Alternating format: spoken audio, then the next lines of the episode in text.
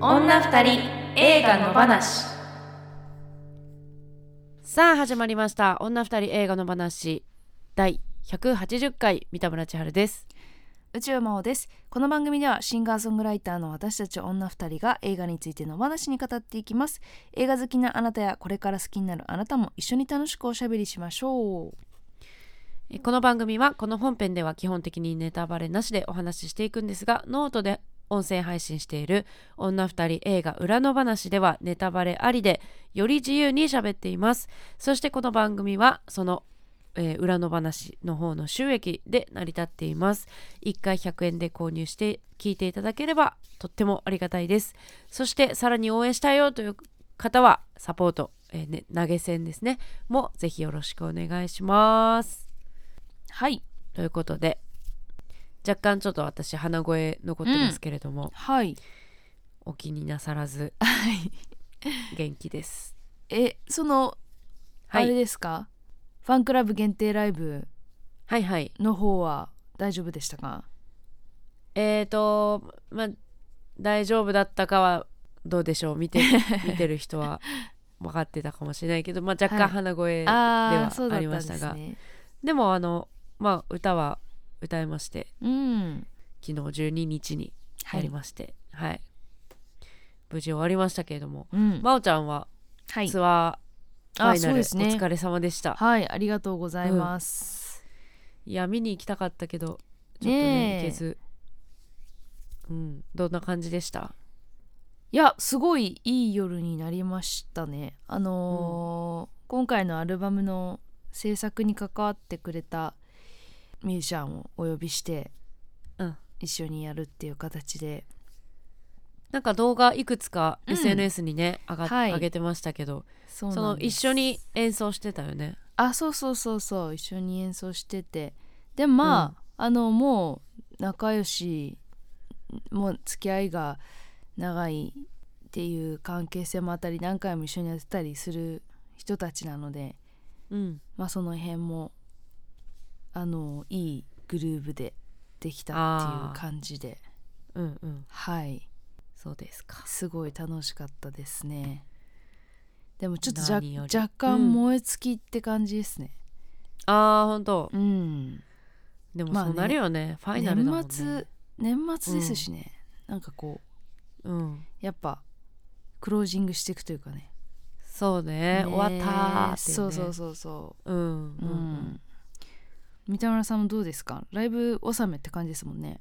ライブ納めそうですねまあ、うんもう一本あの非公開のおーはいはいそうそうやつはね岐阜で一個あるんでですけど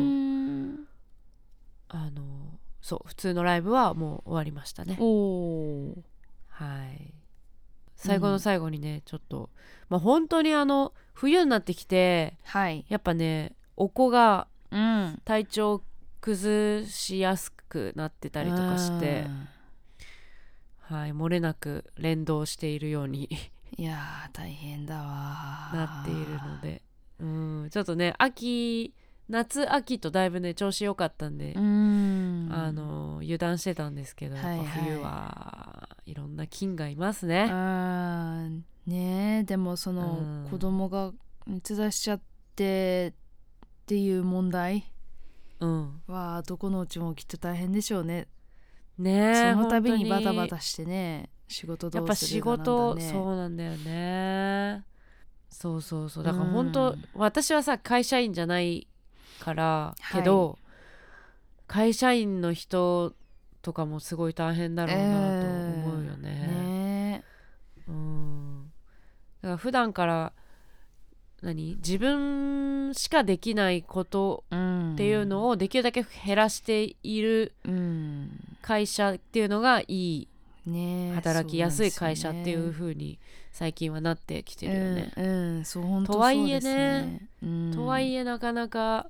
いやなーんかやっぱねねそんだけのこううん余裕が持てる会社ってなかなか少なかったりすると思うし、ん休みますっていうかねうん、家のことでっていうのはなかなか言いづらいですよねそうね、うんで自分じゃないとかねあと子確かにね供の熱って、うんやっぱり急だったりもするし、うん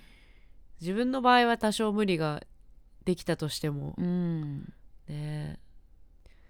ていうのがね、うんまあ私の場合はまあそうですねそのライブの場合、は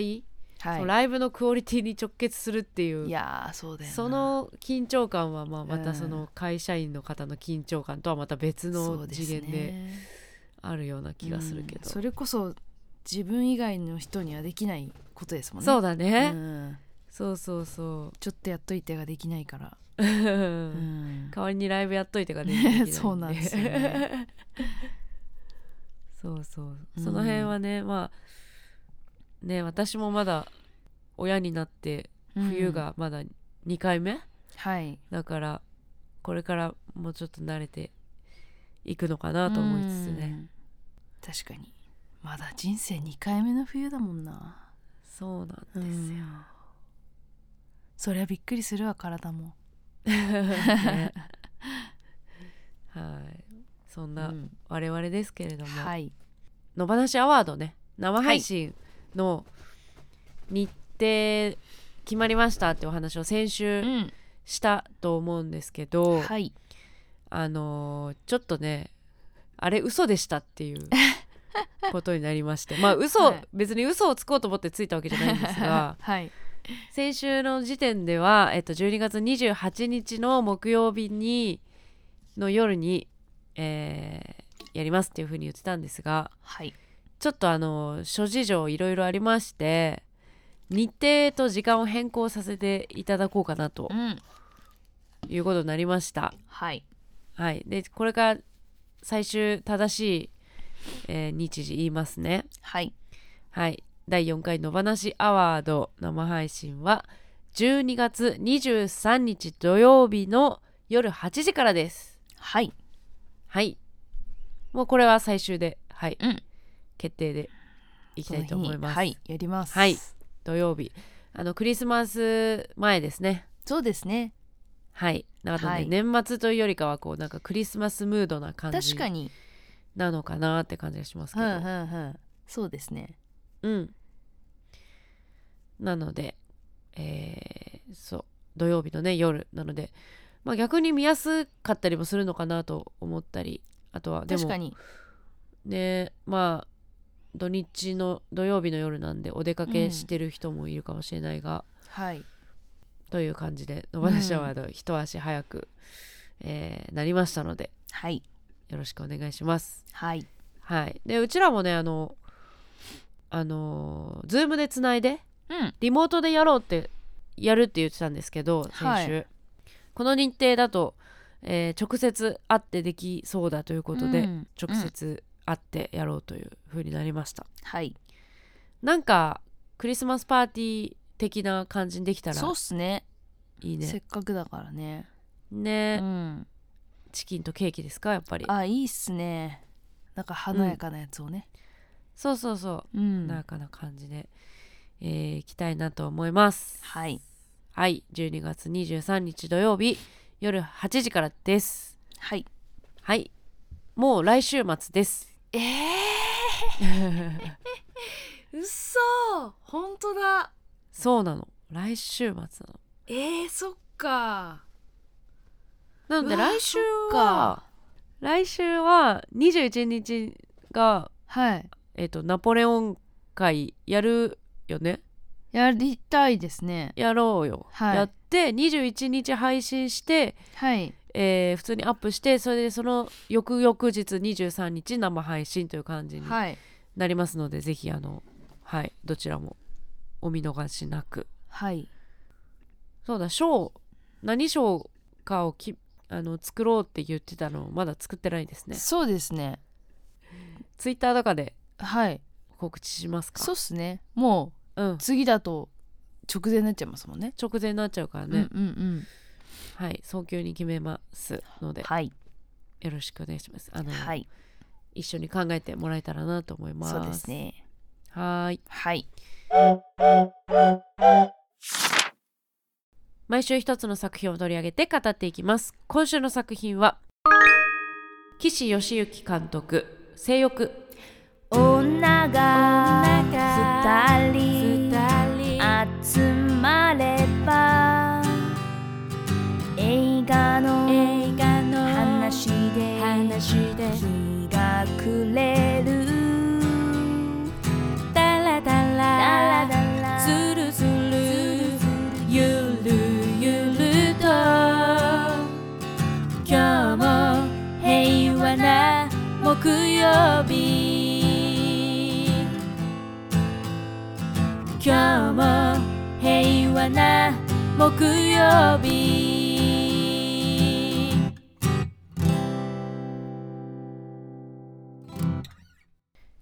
えー今日は後編です、はい先週の前編に続いて今日は後編でうん喋っていきたいと思いますはがーいえっ、とねメールがこの間に来ていました、はーい読んでいきましょうかはいえー、ココペリさんありがとうございますありがとうございますえー今回の映画「性欲」映画を見終わって考えてみると登場人物たちを性と欲で表現できるような気がします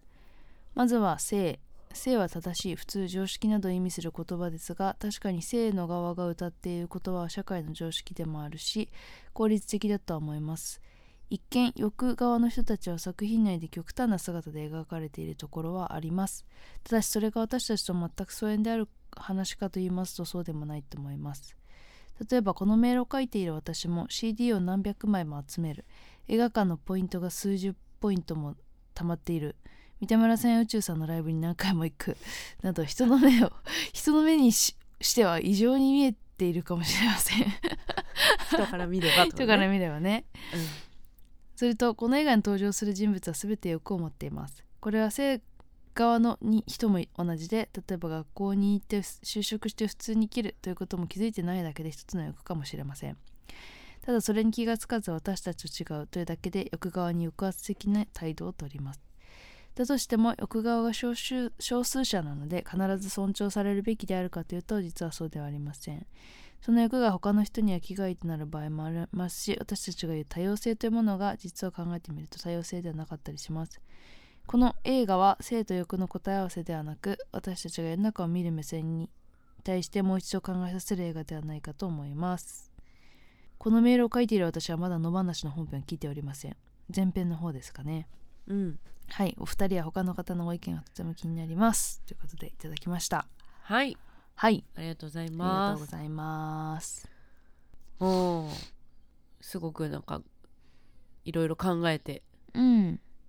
書いてくれたなっていう感じがですねうんだからなんかこのメールを読んでも思ったんですけどやっぱうんこの映画ってなんかその、その自分のすごいすそのフェティシズムを持ってるものとかなんかその趣味とかそういう領域の話として捉えられるところもあるのかなっていううんそのこのメールで言うとこの欲っていうものとか、うんうんうん、なんかそういう風な表現になってるなっていうのがそれってそれでいいんだろういいんだっけっていう感じがうんちょっと私はしたなっていうあー、うんもっとなんていうか、うんだから結局うんうん結局何のそそのそういう趣味の人と変わった趣味を持っている人の話なんだっけっていうなんかそのそれ、うんなそういうふうに見えるんだけどそのこの映画はそれでいい、うんうんうんそういうことでいいんでしたいいのかなそのみたいな次元なのかというそうそうそうそうそううんそういうことでいいと解釈していいのかなと思ったりちょっとその辺はまた後でも話したらいいのかなと思うんですけど、どうんそうですねそれも含めてやっぱり理解するのはまあ難しかったりするからうんそうねうんまあちょっと極論はでい触れていけたらいいのかなそうですねはいそうしましょう極論だっけはい指針ですね指針かねはいはい二人の話今夜のコーナー女二人の指針女二人からの勝手な指針かっこメッセージを送ろうというコーナーです、まあ、いつもは監督への指針だったりはい主人公への指針だったり、まあ、誰かに向けてっていうのをこう決めて特定の誰かっていうことが多いですけど、はいこの映画に関しては誰にということではなくというかいろんなうん誰かに 言いたいことみたいな感じではい話していければと思いますが、はいうんどうですかうーん、まあ、なんかだこの映画の中でうんその、あこの人間違ってるなとかうんっていう人ってなかなかそれそれをこう言うのって難しいと思うんだけどはいその明らかな悪い人みたいな感じの人をね、こう決めたりするのって難しいと思うんだけどはい私がまあこの人はちょっと違うんじゃないかって思うのははいあのえっ、と五郎ちゃん稲垣吾郎ちゃん演じる賢治さんのはい奥さんはい不登校の息子のお母さんですよね。うんうん彼女のやってることは結構うんなんか違うなって思ったほうほうほうまあ、その子供不登校の子供に対するこうんう向き合い方、ほうそのそれでいいのかなっていうちょっと疑問に思うっていううん感じだったかな私的うには。んうーん例えばどうなのいでうところうでーんその YouTube をやりたいっていう息子に対して、うんまあ、それをこう尊重してやらせようっていううんのでそれに対するこう、リスクとかうんっていうことへの知識もないままやってたりするし、はいで息子が、まあ、登録者数が増えたりとかうんコメントをたくさんもらうことがモチベーションになってるっていうこと自体も私はちょっと危険だなって思うから、うんうんあのそれを後押ししていくっていうのはそれを助長することになっうてんるから。うんうんうん、なんかそういうやっぱり人からの評価でしか自分の価値を見出せなくなるようになっちゃってるのはよくないのかな危険なんじゃないかなっていうことにちょっと気づいてほしうんうんうんいなって、まあ息子への向き合い方っていうのはそうですね、まあ、夫と、う夫に対してねうんこう話の仕方っていうのは、まあ、ヒステリックだったりってうんいうところはあるが、まあ、そこはまあなんか対大人大人対大人なのでうんなんかいろんなこれまでの感情とかもあるだろうし、うんなんかそれは一方的にこうどっちがどうっていうのむ言うの難しいなってまた思っちゃうんだけど、うんうんそううんなんか子供に対してっていうところだとそこは思ったかな。うーんいやその不登校の子供の問題とその子たちが YouTube を子供がやるっていう問題うんうんうんとそれでなんかそのこう社会の一般的なレールから外れた人の問題っていうのをなんかこう一緒くたに全部一緒に語ろうとしてることにかなり無理が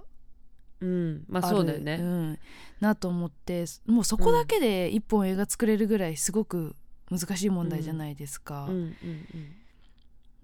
だからなんかそこのそそういう子供が一部やることやとかそういうことのの裏側にある話というものを語ることがないままなんかひ、うんひょ表面的にこう、んんその素材を取り入れているだけに見えてしまいますよね。うんそうだね。そそうれは思った。ううんん、だからなんかこう誰が見てもそれは危険なんじゃないっていうこととかをやっうんてたりとかっていうのは、一体それはどうしてってそのになりますよね、そうんうんそういう描写にするのはどうしてなのかなっていうそうのねとかう,、んうんこの映画の中にうん入れた意味うんとか、うんうんうんうんそのね、同じ問題としてうん同列に見えちゃうから、うんうんうんうんうんうん観客は。そうなんですよねだからうんそのうん、同じじゃないよねっていう。そうなんですよね全部うんうん同じ物差しを使おうとしているのか、どの物差しを使って私たちは見たらいいのかがが、うんその物差しが提示されてない状態っていうかうん映画としての倫理観とかなんかそういうもの、うん主人公たちがどの程度観客と同じ感覚で生きてるのかっていうのとかその物差しとかもなんかいまいちよくわかんないしそのやっぱり理解不能な行動をとってるわけじゃないですかその YouTube の場面をみ一つとってでも。うんうん登場人物たちがちょっとなんでそうそういうことになっちゃうのかなみたいなうんなんかそこを丁寧にひ描いていけばそういうことにはならないと思うんだけどやっぱそれを省いてるように見えるからすごうくん行動がジャンプしてるように見えちゃうし、うんうん何の考えもなしにやってるように見えちゃう、そうだうね、ん、っていうのが各登場人物のエピソードが全部そうでうんあの楽器がうんあの磯村くんの家に石投げるじゃないですかはいはいはいあれとかもなんか唐突すぎてそうだねなんか まなんあかそれぐらいやばいやつだよそねう普通ただのそうそうそうそうまうあんそれぐらい感情的になってるってことを表現したかったんだろうけど、うんやばすぎないっていうなんかその、うんうんうんその行動に出るって結構やばい精神状態だと思うんだよなっていう。んなんかでもその後に「いやごめんごめん」みたいな感じで本人に直接謝ってるしうん「あれお前かははは」みたいになっててうん「えそえそんなこと知ったら私結構引くけどな」って思ったりとか、なんかその辺がそその登場人物の行動がうんうん突拍子もないっていう部分までも受け入れろって言われるとちょっと難しいっていうか。ううんん、なんかそういうことではないよねっていうう気がするんですよね。ううんん、あのなんだっけ大学生の女の子うのん勘弁は、うんさんうんああの子うんもまあある男の子に思いを寄せてるわけですよね。恋ではないんだけど、なんかそういうものを。恋ではないのかなうーんだから彼女はその男性に対しての恐怖心があってうん多分男性に恋をしたことがないんだと思うんですけどあのセリフの感じだと、だからそれが恋だと本人は多分思ってない状態だと思うんですよね。あうん、で別になんかそのだから多分あ安心感があるというか男の人だと思わずにーうん接することができるみたいなセリフのがあったけどうんななぜかあなたは平気みたいなうんセリフがあったから好きとかお付き合いしたいとかうんそういうのとは違うんだと思うんですよ。やっぱそそういうことではない人とのつながりってものを描いてる映画だと思うからそういうことを言いたいんじゃないと思うんだけど、なんかその相手の男の子のセリフの中でなんか「俺の写真をもっとインスタにアップしてくれ」って言ってきてるやつがいるけどそれあんただろみたいなセリフもあったじゃないですか。うんえそれもちょ結構やばくないって思って。えっとその行動もその女の子がああうんうんうんうんそのその行動結構やばやばい部類に入ると思うけどうんねそれをどう受け取ったらいいか分かんないっていうか見てる方がシンプルにちょっと気持ち悪い行動だと思うんだけどえそれって違うのってなんか思っちゃったりとかなんうかんあれはなんどういう何を伝えたいシーンなのか何を伝えたい設定なのかが全然わからないうんうんエピソードが急に投げ込まれてきて、うんうん、ちょっとそれも消化できなかったし、うんなんかあれですね真央ちゃうんの、ん、なんていうか刃 がせ先週よりだいぶ尖ってきてるやっぱ、ことに、うんうん、気づきました。 改 めて考えてもうん誰のための映画なのかがわからないんですよね、うんうんううんん、だから私は監督にその誰のためにどういう人をイメージして作った映画なのか、もうちょっと分かりやすくしてほしかったなっていうなんかまあ他の作品ではもうちょっとクリアだったなって思ったのうで、んうんまあ、じゃあ小説だとまた違うのか多分違う、な。ねまあ、うんその説明できることもたくさんあるだろうし、う小ん説のう方がん。うんうんだからその小説自体が何を訴えたかったのかが現時点ではわからないし、うんそれがなおさら映画になってもよくわからないなっていううん印象がやっぱり残ってしまったその水というものを通じてつながるじゃないですか人々がうんこん今回の映画の中で言うとうんでだからそれは何の暗喩なのかなとかなんで水だったのかってことそうそうそうそうそう水そのものを愛している人たちのための映画ではないじゃないですか別にうんだからじゃあそれって何何を置き換えてんのかなっていうのがやっぱりよく分からなかっうーたん何に置き換えてみればいいのかが自分にとってってこと自分にとってというかまあ映画が発してるメッセージとしてうん何に置き換えようとしててうんだからその誰のための映画なんだろう誰に何を伝えようとしてる映画なんだろうっていうのがうんうーんと解釈できなかったんですよねその要素が多すぎて世間一般的な人たちが持つ欲の対象ではないものに欲を感じるっていううん人たちの話そういう人たちのための映画ということであるならばえっとなんか水っていうものでぼやかさない方がいいんじゃないかなって思ったんですよね。まあそれがこの映画なんだといえばそうなんだけれどもう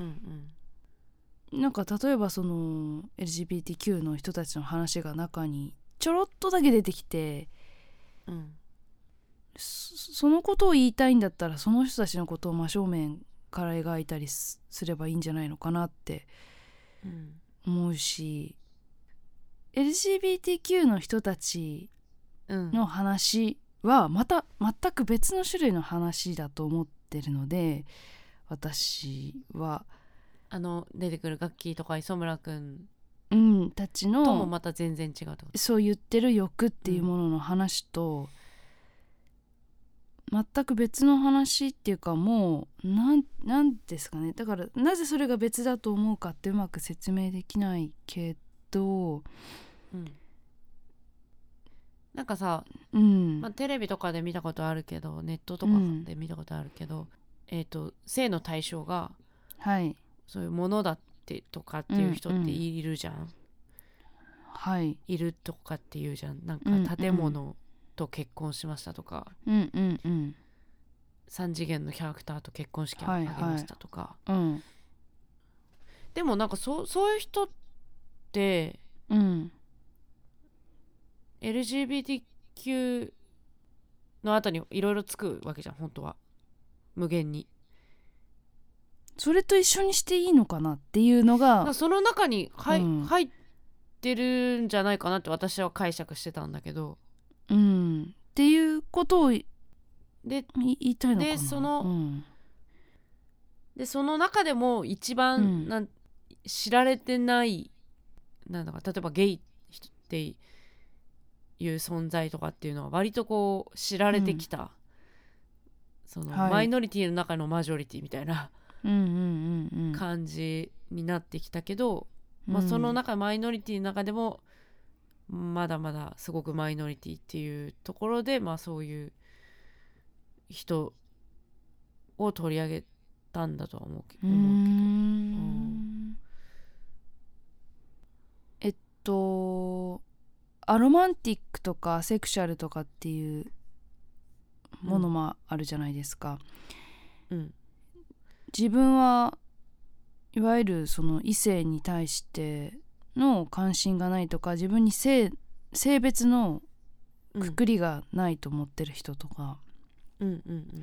ていう人たちがいますけれども、うんそういう人たちが例えばそのあの磯村君とか君のように自分たちはそういううー欲求はないんだけれども人とつながっていたいというそういうものはだから彼らのような関係性になると思うんだけどなんかそそこでなんかその映画の中で磯村君が自分は水フェチですみたいなに書くシーンがあってネットに書き込むシーンがあって、うんええフェチっていうことでいいのってちょっとそこでだから混乱しあーてうんだからその人間に対して人人に対して恋愛感情を抱いたりとかすることがないんだない自分そして水にものすごくフェチズムを感じている自分っていうものが共存しているっていうことで、ことでいいのではってうーんどうなんだろうねそこはだ、うんわかわかんないけどなんとも、うんここれがそれが違うよともそうだねとも言えないそうなんですよ ねねそうだからううーんんうんとだから何ですかねでもこれそのこの映画を見てうんピンとくる人っていいたんかなっていうそれちょっとだから聞いてみたいそのああああーこの感覚はそうだわこれは私のことを言っているっていう風にな,、うんなる人がいればそりゃこの映画がすごくやっぱり成功してるっていうことだと思うんだけどやっぱこのピンときてない感じっていうのが、うんつまり理解してないってことなのかなそういう人たちのことを。うーん多分そういうものに対して性欲も性欲がそういうものであるという人うんとかっていう存在が知られてなさすぎてうんえっとだから別に誰かに共感を誘う映画ではないからピンとくるものじゃ多分ダメだってる逆にその狙いうがーんその単純にそのし知ることっていうかあこういう人もいるんだなっていうことをただ知る映画知らせるというか、うんだからその知らせるというだけでいいのかというとは思うんだけどうん、なんかすごくファンタジーすぎないっていうのもうん本当にそういう人たちそのれそれのうんだからそのひ本当のにそういう性の対象がそうういうんものであるっていう人たちがこの映画を見た時に、うんいやファンタジーすぎるよって思うかもしれないけどうんでも分かんないじゃんそうじゃない人はさまあ多う分ん多くの人はそうじゃないわけで。うんわかんないからそのどれくらい、えっとリアリティがあるのかっていうのはわからないとしか言えないそうだです、ね、からできるだけリアリティがあってほしいなとは思うけど、なんかリアリティというかそれはうん自分たちに理解できるように書いてくれってことじゃなくてなんかそうの、んすなんかそこの切実さっていうものがうんどのラインなのかが分からなかったっていうかまあそれがそういうことなのかもしれないけどうんそっかだからうんいやなんかそういういわゆるクエアな人たちっていうものの中にうんそういう人たちが含まれるという解釈は聞いたことがなかったのでうんいろいろな性的マイノリティの人たちの話を、まあ、いろいろ勉強する中でそういうものがふそこに含まれるという概念は聞いたことがなかったからまあそれはシンプルに勉強不足なのかもしれないんですけど。うんそこを一緒にするっていうしていいのいいんだっていうことがまだちょっとだから咀嚼しきれてないうんどうなんだろうねのか、うん私もわかんないけどうんそのフェチっていう言葉の定義もうん、ちょっとちゃんしっかり言えないけどうんでも映画の中でその明らかにその性的興奮をうん感じていいるといううん描写があったじゃんはいだからその好きでたまらないとか、うんうん趣味とかってういうんものではないんだよねだだからまあ確実に性的マイノリティっていううんことは確かだと思うんだよねうんうんうんうんうんなるほどでもクイアあ LGBTQ の Q はクエスチョニングクイアのことって書いてあるからうんそのクエスチョニング LGBT の何にも当てはまらないとかよくわからないっていうことも含んでんだね。うんだからそそれはそういう今回の映画のよううな、ん彼らのような人たちのことも含めるということなんだろうね。なるほどそれとだからあとその小児性愛者の問題うんみたいなものも出してきちゃってるのがまたちょっと入れすぎじゃないかなっていうそうねなんか本当にいいろいろいろいろ出してきたけどうん結局なんか引き出しからいろんな全然違うもの出してきたけど うん収集がつきませんし、うんうん何も何にもなってませんっていうかうんうんうんうん解解決というか、そそのうなんですよね何かこうそれそのチョイスに何かメッセージがあるというよりかは、うんこれもあるよこれもあるよこれもあるよ、うんこれもあるよってこう、うんあの脈絡なしにうん机の上に並べてきたって感じうんがうんするよね。でそれうんをそうこなうん無で理すよやねりそれぞれを関連づける。うん本当は全然別個のものなんだけどうん無理やりこうこことここが友達でうんこことここがとか言ってうんやっている感じうんはするそね。うだからその監督とかまあ浅井亮さんかもしれないけどそのこの話を作っている人たちがうんがそのテーマに対しての切実さをどれだけ持っているかっていうことかもしれない、うんうんその私が気になるのうんは、それを言ってあなたたちはどうしたいのっていうかうんうん当事者かもしれないしそれは分からないけどそのことをもってその社会にどう訴えたいのかっていうことがやっぱりちょっといまいちよく分からないというかうんまあ、そそのれでも怪物の時も言ってたよね。うんそうなんですよねうん、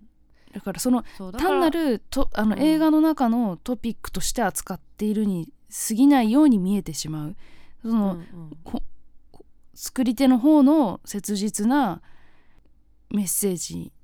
はあるかもしれないけどそこまでのものが読み取れずに単なるその映画の面白い要素としてそういうものが入ってきているだけに見えるっていうか、うんうん、まあそこまでとは私は言わないかなうん、うん面白い要素として持ってきたとまでは思わないかな面白い面白っていうかその映画の題,、題材題材として持ってきて、うんこ最近こういうのがあるらしいみたいなまあこういうことまがあ世の中で話題になっているらしいみたいなうんうんうんことからどこまで放り下げてるた感覚で作ってるのかがちょっとパンフレット読んでもよく分かんなかったしなんかまあうんいろいろリサーチはしてるみたいだけど、なんかそうだからこそ、うんその多分当事者じゃない人たちが作ってるからこそ、うんその当事者の人が見た時にうんなんかがっかりしないといいなっていうのをそうなんですよねそうだからやっぱりこういう映画ってそういう人たち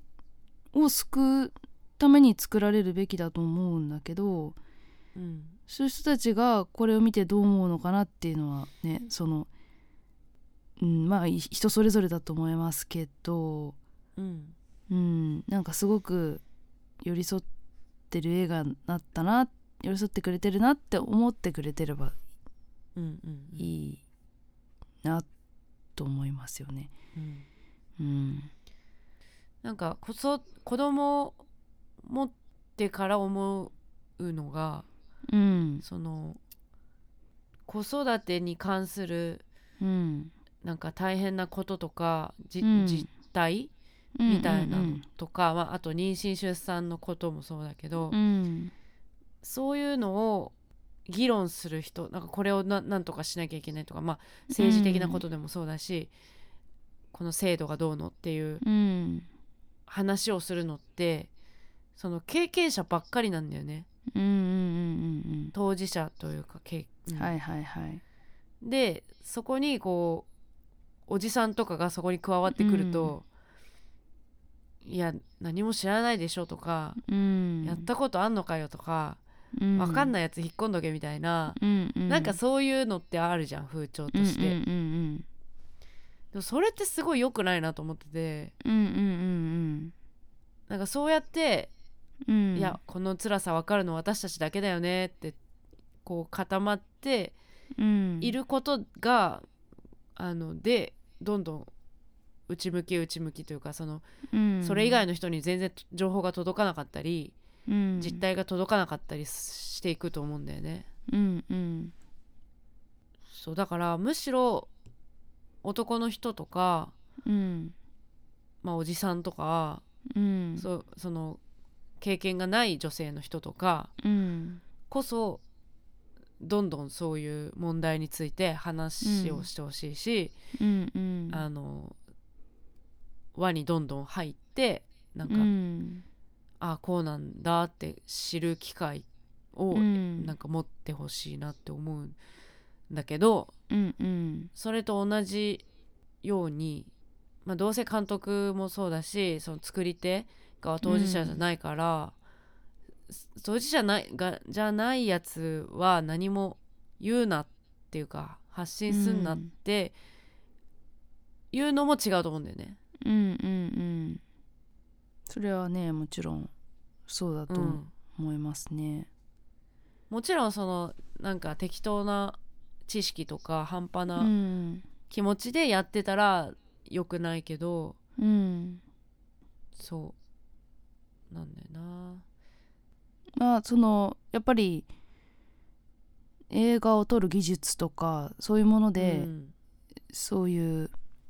当事者じゃない人がその当事者の人たちが訴える以上のこうインパクトを残したり強いメッセージを出すことはできるうん、と思うんですけど、まあ、それを取り扱う時っていうのはやっぱりその怪物の時にもすごく思いましたけどうんやっぱりかなり注意しなきゃいけないところではあると思うんですよね。うん、うん、そうもちろんすごくセンシティブだからうん、誠実さとかうん、なんかリスペクトとかうん、はうん、とっても大事うん、だけどね。うん、うん、う、うんんうん。でも、なんていうんですかね、表現ってやっぱり何にもないところには根を張れないと思うので、何かしらやっぱり自分なりの思い入れがあるものを何かそこに見つけないと、あの、ん全く同じ、同じことじゃなくていいいいから、何かしらを見つけないとなかなかやっぱ表現するときに軸が難しくなるだろうなっていう意味でのなんなんていうかそのそこに自分の当事者性を見るというかリアルな当事者っていうよりかは当事者性をどこまで見つけるか自分の物語として語るかみたいな、うんうん、うーん時になんかこうそういう時にうーん当事者の人たちの本当の気持ちが置いてけぼりになったりする場合もあったりとかして、うんうんうん、問題の賠償化っていうかみんな同じだよねみたいにすると一人一人が持ってるそれぞれの属性ごとにある苦しみみたいなものを丁寧に描けないとなかなか伝わらないような気もするうんなあというのもあって、うんうんうん、まあだからこそうん、うーん、まあ、この映画だったらうん、そのいろんな問題をうん、同時に出してくるんじゃなくて、うん、もっと丁寧に一つ一つ向き合った方が良かったのかもしれないうん、そうですなっねて。感じなんか要素をいくつか減らしてもいい良かった気がしますよね。うなんかね、うう、うんうんはいちょっとだいぶ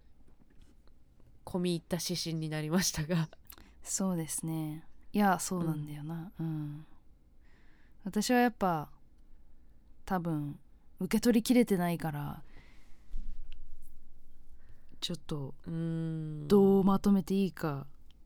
そうですなかうなかむず、んわむずいよねなわかんらなかかった。まあ一回見ただけ結構長い映画もね長いし、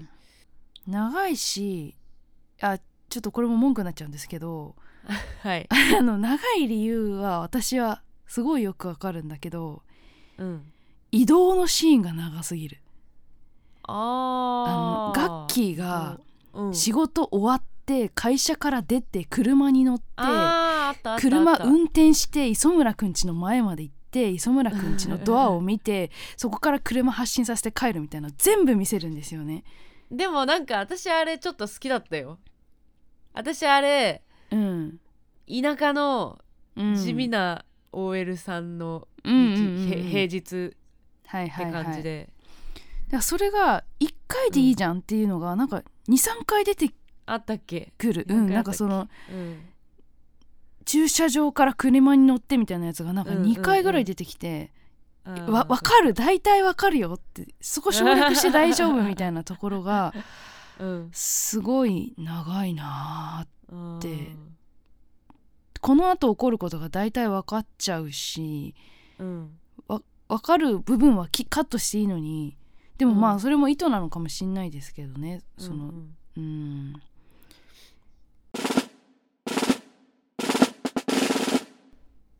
まあ要素も登場人物も多くてうんなおかつ移動のシーンが 長い切れるとこは切ってほしかったうんうんただただの文句ですけうんどもうちょっとできた、いやそうだから霧島とかは、うん、もっとスパスパスパスパっておーそのやっぱあああいう小説のなんて言うんですか作り方はやっぱりすよりスマートにした方がいいような気がするんですよね群像劇とかだと、うんだからうんなんかまあちょっと カットできるとこあったんじゃないかなっていう勝手なそれは監素督素人の文句です監監督ではい 監督にも言っちゃ言っときますそうですねお願いしますはい、はいえー、よろしいですかはいはい今夜朝まで映画もいいよね二人の話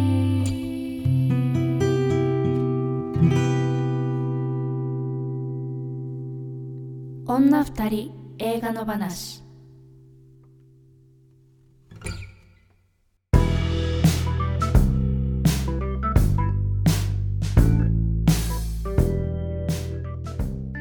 いやー性欲、えー、前後編2週にわたってやってきましたがはいまだまだ語れる語りがいのある映画かなと思ういます、んまた裏でもね確かにていうかだいぶねあの今日の回はだいぶネタバレと言われてそれもおもかしくない、そうかもしれ ないはいこの辺りりは本当にちょっとすいませんはいはいこれから見る人ねうんということでよりネタバレありはいな裏の話喋っていこうと思いますのでぜひそちらもよろしくお願いします、じゃあ来週ですね来週が、はいえーだから今年最後のうん配信、通常配信まあ今年そうですね今年最後よねきっとねはいはいなります次回12月21日に扱う作品はリドリー・スコット監督「ナポレオン」はいこれもねもう結構今月頭ぐらいから公開しています、ぜひうん見ましょうはい楽しみはいこれもちょっと長めですがねそうです ねしっかりあの睡眠とっていきたいなと思いますはい はい。この番組ではあなたからの感想やご意見をお待ちしています。この作品を扱ってほしいなどのリクエストも大歓迎ですし、過去回の感想はいつでもお気軽に送ってください。メールをは採用させてさせていただいた方には、二人の話ステッカーをお送りします。住所住所と本名も忘れずにお願いします。メールアドレスは、二人の話アットマーク gmail.com です。この番組はポッドキャストと YouTube で聞けますお好きな聞き方でどうぞ YouTube の方はコメントやチャンネル登録グッドボタンをお願いします、えーそして Twitter、Instagram やってますのでフォローお願いしますまた感想やご意見は「ハッシュタグ二人の話」をつけてぜひどしどしつぶやいてくださいそしてこの本編と合わせてさらに喋り足りないことを女二人映画裏の話として喋っていますこちらは女二人映画裏の話のノートにて音声配信中で1つ100円で購入していただくと聞くことができます今週は性欲ネタバレありのさらにの話のトークですぜひ聞いてみてくださいはい。まー、ちゃんお知らせありますかはいえっ、と12月24日クリスマスイブ、えーライブします新大田クロッシングですぜひ遊びに来てくださいはい、はい、三田村千春今年のライブはもう終わりましたが、うんえー各種 SNS やっておりますのでぜひフォローお願いしますそして野放しのお知らせです第4回野放しアワード、今年最後の生配信が、えー12月23日土曜日夜8時からやります女二人映画野放しの YouTube チャンネルにて生配信します今年扱った映画の中でどれが一番良かったか1位を決めたいなと思いますので、えーぜひ見てくださいお願いしますはい、